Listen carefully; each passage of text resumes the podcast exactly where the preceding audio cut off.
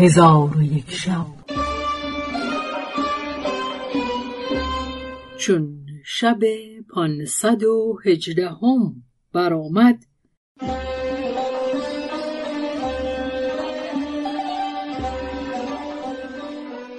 گفت ای ملک جوانبخت اما جانشاه پیوسته در کوه و هامون همی رفت و به هر شهر که می رسید از قلعه جوهرنگین جویا می شد.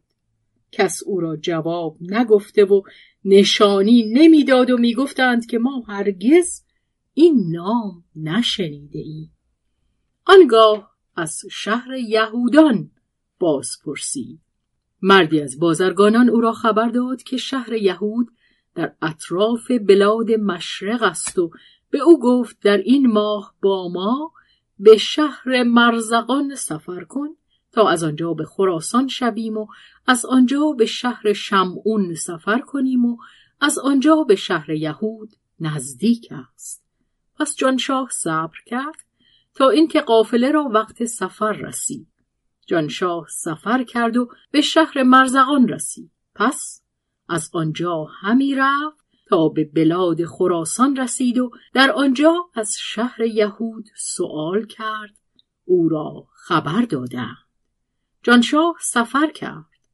شبان روز همی رفت تا به نهری که در کنار شهر یهود بود برسید و در کنار آن نهر نشسته صبر کرد تا روز شنبه برآمد و نهر از قدرت خدا بخشکی جانشاه از آن نهر درگذشت و در خانه یهود که سفر نخستین رفته بود برفت. آن یهود و خانگیان او جانشاه را سلام دادند و معکول و مشروب از بهر او بیاوردند و به او گفتند ایام غیبت در کجا بودی؟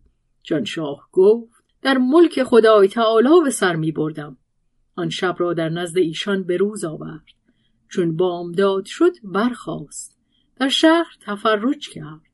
منادی را دید که ندا همی داد می گفت کیست که هزار دینار با کنیزکی گلازار بگیرد و تا نیمه روز به شغلی پردازد؟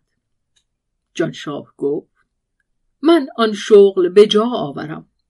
منادی گفت از پی من بیا. بازرگان به جانشاه تهیت گفت و او را به درون برد. خوردنی و نوشیدنی حاضر آورد. جانشاه بخورد و بنوشید. پس از آن بازرگان زر با کنیزکی به نزد او آورد. جانشاه زرها بگرفت و آن شب را با کنیزک به روز آورد. چون بامداد شد بازرگان با جانشاه هر یکی به استری سوار گشته برفتند تا به کوه برسیدند. آنگاه بازرگان کارد و رسنی به جانشاه داد و او استر را ذبح کرد.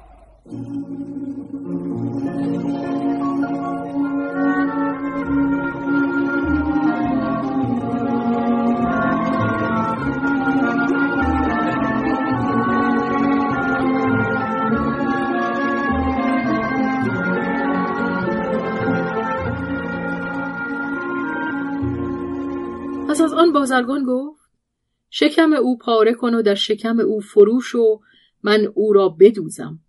پس از آن هر چه بینی به من بازگو. پس جانشاه به شکم استر فرو شد.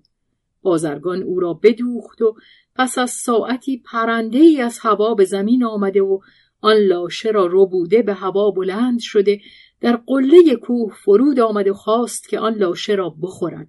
جانشاه شکم لاشه را بدرید پرنده از او برمید جانشاه به سوی بازرگان نظر کرده او را در پای کوه ایستاده دید و گفت چه می‌خواهی؟ بازرگان گفت از آن سنگ ها که در پیش داری از بحر من بیانداز تا راه فرود آمدن به تو بنمایم. جانشاه گفت مگر تو نه آنی که در پنج سال پیش با من خیانت کردی و قصد تو هلاک کردن من بود. به خدا سوگند که هیچ چیز به جهت تو نیندازم. پس از آن راهی که به شیخ نصر می‌رسید قصد کرد و بدان راه می‌رفت. چون قصه به دینجا رسید بامداد شد و شهرزاد لب از داستان فرو بست.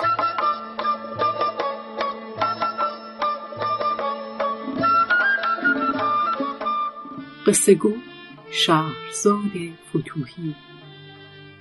تنظیم مجتبا میرسمی